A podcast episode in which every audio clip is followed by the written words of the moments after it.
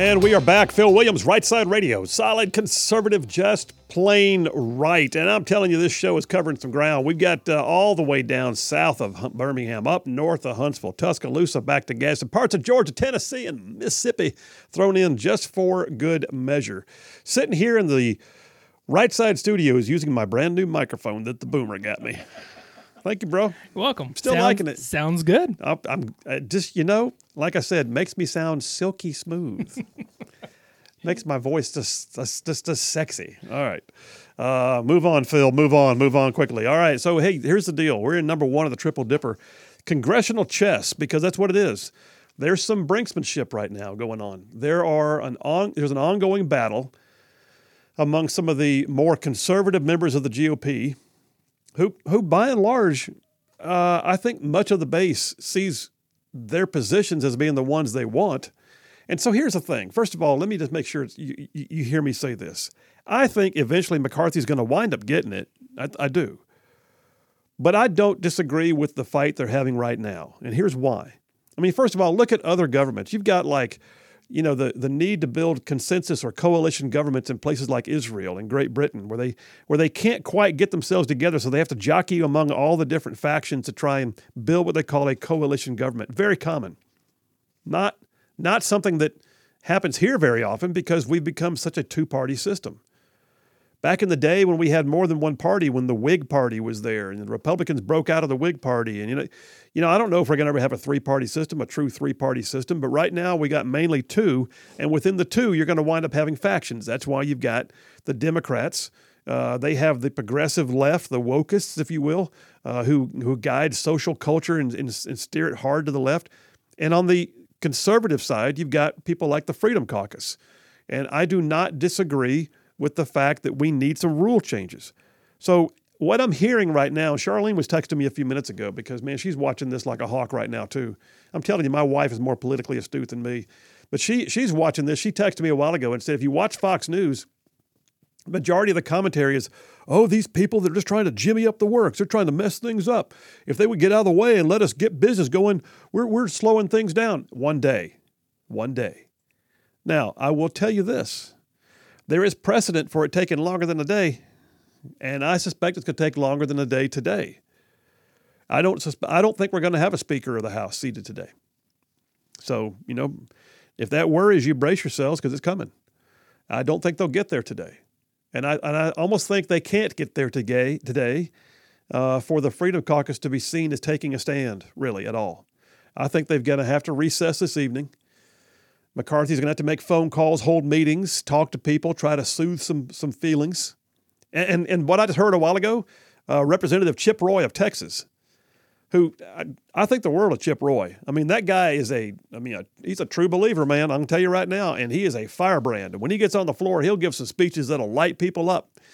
And Chip Roy just came on Fox News a while ago. He was one of those when they began to sort of break the mold on getting rid of the people who are just getting in the way. And they had Chip Roy on. He laid it out real clear. He said, "Look, here's what here's the deal. Here's what we're doing. We want the rules to change." He said, "There should not be a speaker who is unremovable. We've got to have the ability to say, "You're doing a horrible job. We want to recall you." And so they want the ability then to have this the opportunity to go into uh, a session and have as long as it's and right now what McCarthy has offered is all right, you got to have at least five people. Well, right now it's been like upwards of 50 people, and you had, and according to Nancy Pelosi's rule, you had to have a, a member of leadership, which wasn't going to happen. Make the motion. Not going to happen. The rank and file wants to know they have some clout on the floor because their people sent them there to have some clout on the floor. Does not bother me a bit. So if McCarthy's doing a good job, he won't have issues. And if McCarthy's doing a good job, he won't have to worry about five members getting together and making a motion uh, to uh, unseat the Speaker of the House. Um, I believe it's called a, a, motion to vacate the chair, is the official name for it. That's how we got rid of John Boehner. Well, after John Boehner went through that, then, you know, we got Paul Ryan, who was kind of tepid and then Paul Ryan, after that, we got Nancy Pelosi, who then changed the rules to benefit her and make herself immovable. Well, we, we can't have that. So the first thing they're asking for right now and he made it very clear, Chip Roy did, what they're asking for is the opportunity to say the rank and file can make a motion, just a motion, call it for a vote. And if the motion prevails, new speaker. If the motion doesn't prevail, back to the regular order of business. Doesn't seem that drastic. Now, I, I do agree there needs to be some number of co sponsors. Okay. You can't just have one person every day going up there and trying to bring a motion. I think that would be too much. But I don't see a problem with saying that X number of members, not just leadership, not just those who have committee chairmanships, but rank and file members can get together and go, you know what? He or she is doing a horrible job. Why do we put up with this?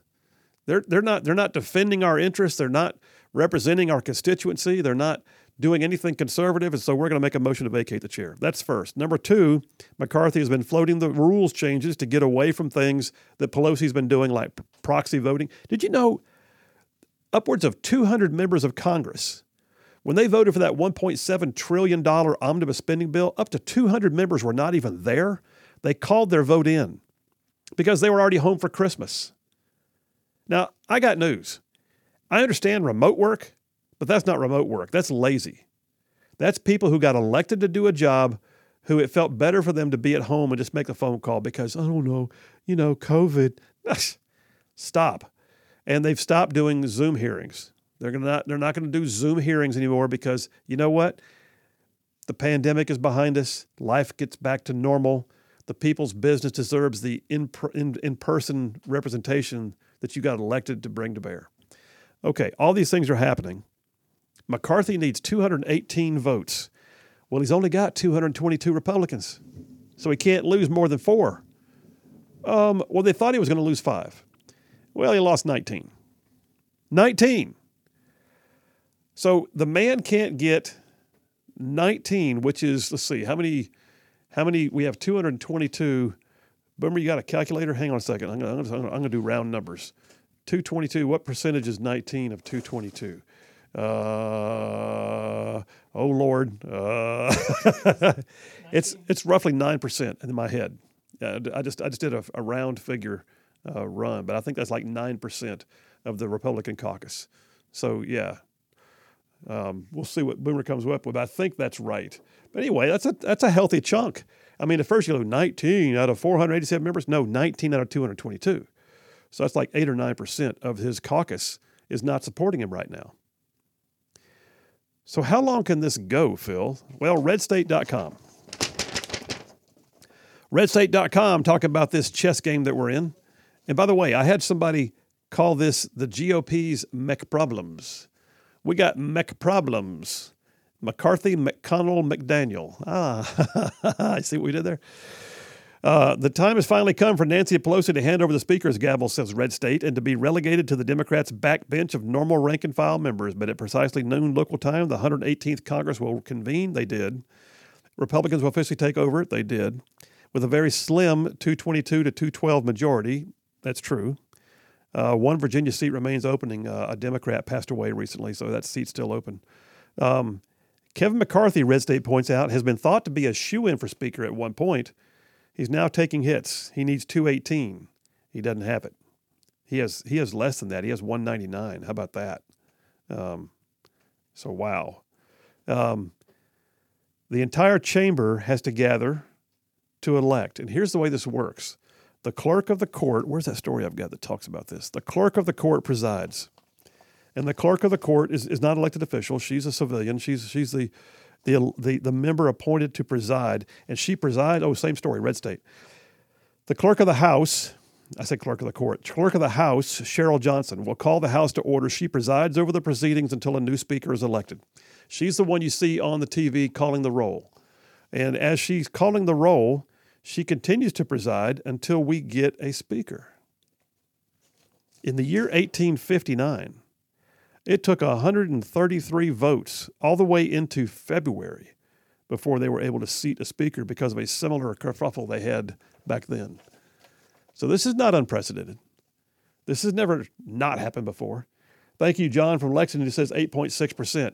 Darn, booms. Oh, you got it too. You just pulled it up. Uh, Boomer's, Boomer's waiting for me to pause and take a breath, and he could tell me. Yeah, eight.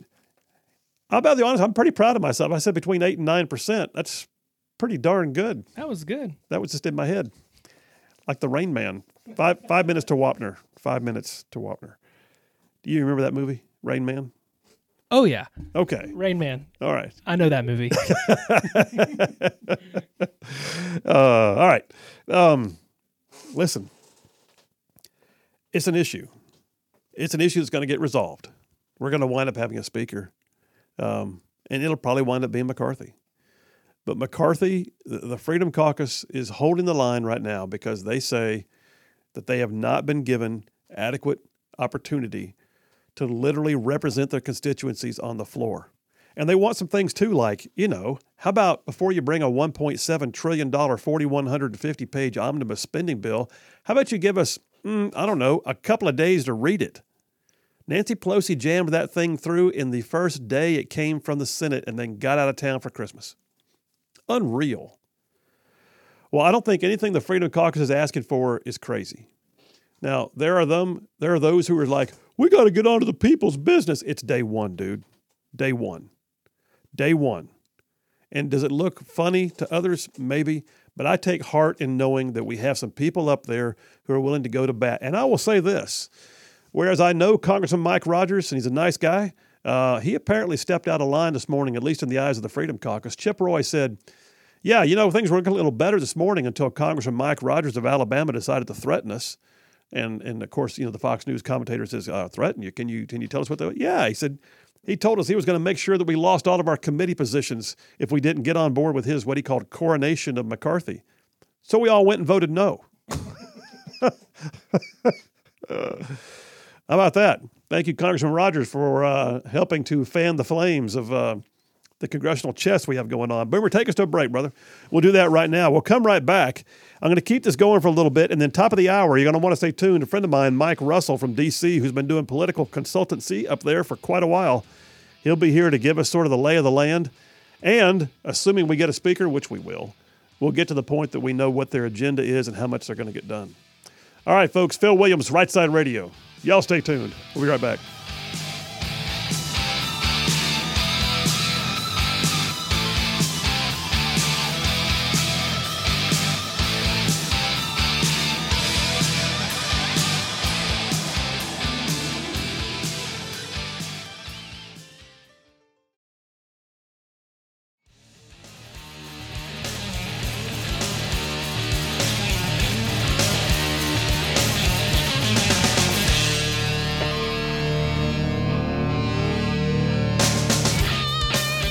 And we are back. Phil Williams, Right Side Radio. Solid conservative and just plain right, saving the world one soundbite at a time. Um, so, in this whole situation of what's going on up in uh, up in D.C., up in the swampland, I will tell you this: uh, you heard me mention in terms of Alabama's connections that um, Congressman Mike Rogers, uh, who is you know uh, he's a good guy. He's, he's scheduled to be the uh, chair of armed services, and, and that's an important position for Alabama. He's also um, he's also a conservative slash moderate. All right, he's what I would call one of the calmer. You know, in terms of uh, his conservatism, uh, he, he's he's really a moderate. And Robert Aderholt, uh, great guy. Uh, I like uh, Congressman Aderholt uh, myself personally.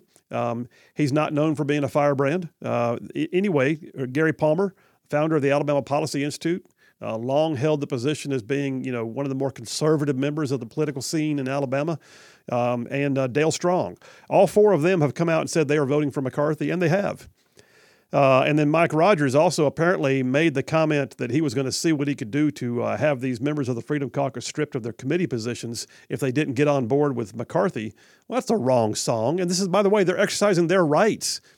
And they, you know, it, it's it's truly it's early in the negotiations. You might say, well, Phil, it's it's it's late. Nah, listen, they're going to wind up voting on this for a bit, and and and don't don't fret over it. Uh, this is the right. This is government. This is what's supposed to happen. Just to be honest with you, this is what's supposed to happen. If McCarthy had gotten all the votes he needed in caucus two or three months ago, there'd be no leverage to get some conservative um, policy and rules changes in place to make things better than what they've been. So I am not sweating this right now. Um, but oh, I mentioned a minute ago I was I was talking about the uh, the Alabama delegation. So uh, of course Terry Sewell is our, our sole Democrat. She didn't. She's not voting for. She's voting for Hakeem Jeffries. They're trying to get. Um, and by the way, Hakeem Jeffries actually got more votes than uh, McCarthy did. That's not good. Um, so yeah, right now I'm looking at the most recent vote on the second one. Hakeem Jeffries, the Democrat, got 212. McCarthy got 203. And then, believe it or not, Representative Jordan got 19. So if you're not familiar, what happened was Representative Jim Jordan, who I really like, by the way, uh, just a solid conservative dude. Um, Representative Jim Jordan is is poised to be the chair of House Judiciary. That's one of the ones that will oversee the major investigations of things like the Hunter Biden laptop and what happened to the pullout from Afghanistan and you know different different things like you know our relationship to China tied together with Wuhan and all this kind of stuff. Anyway, Jim Jordan has been openly, and even though he's a member of the Freedom Caucus, has been openly saying, "Yeah, I'm going to wind up supporting McCarthy," because he wants the position of, of House Judiciary Chair. That's where he wants to be. Well, Representative Matt Gaetz went to the floor after Jim Jordan had personally spoken to nominate um, Kevin McCarthy Matt Gaetz went to the floor and nominated Jim Jordan himself. And his statement was maybe we need somebody who doesn't want to be the speaker. That's interesting. Well, Alabama's Barry Moore said that he's working with the Freedom Caucus, that he is not uh, on board yet with um, Kevin McCarthy. I don't know where he broke out in the vote. I've not seen a by name vote. But what we're looking at right now is, uh, unlike as many other delegation members, says a story on 1819 News dated today. Representative Barry Moore of Enterprise, Alabama, told 1819 News that he's working with the Freedom Caucus to negotiate for the rule changes. In his words, quote, once these negotiations are complete, we will elect a speaker and get to work fighting the Biden administration's radical policies. Um, I'm watching right now on the floor of the House as McCarthy is meeting with a number of members. I can't tell who all they are, uh, but you can tell it's an animated conversation. And apparently their caucus meeting has gotten pretty light, but it should. It should. I, I don't mind there being internal fusses as long as they eventually work down to the point that they get there, and they're going to get there. Uh, if if if two weeks from now I'm still I'm still doing the story with you, then I'll be concerned. But right now, I am I am I would be more concerned if the Freedom Caucus capitulated without the rule changes when they have the leverage to get it. Because right now McCarthy needs their votes. Had we had a, you know, I hate the fact that we didn't have the Republican wave. But if we had had a Republican wave, the Freedom Caucus would have less leverage. Right now, though, because we have a slim majority, he needs the Freedom Caucus to be on board, and that means they have the leverage to say, okay, you need us. Here's what we want. 19 of their members are right now standing in solidarity saying, no, we're not doing this. We're not doing this until you give us some things that tell us that you're willing to be different than what we've been seeing from the establishment. That's what they want. They don't want the establishment just to keep same old, same old rocking on down the road. Um, hmm. Wow. Uh, I got a list here of the things the Freedom Caucus wants. Uh, well, first of all, there's some things that are going to be gone anyway. Like, did you know that they still have pandemic rules in the House of Representatives? Aside from the proxy vote, I know Boomer's got his hands in the air right now. really? Uh, just yeah. Uh, what would you imagine, Booms? I mean, uh, so if I if I name some things, what would you think would be on the pandemic rules in the House? I don't know. Wash your hands. no, no, no, they still got it where that literally uh, representatives and staff on the floor were having to wear masks. Whoa. Yeah, and and they're doing away with that.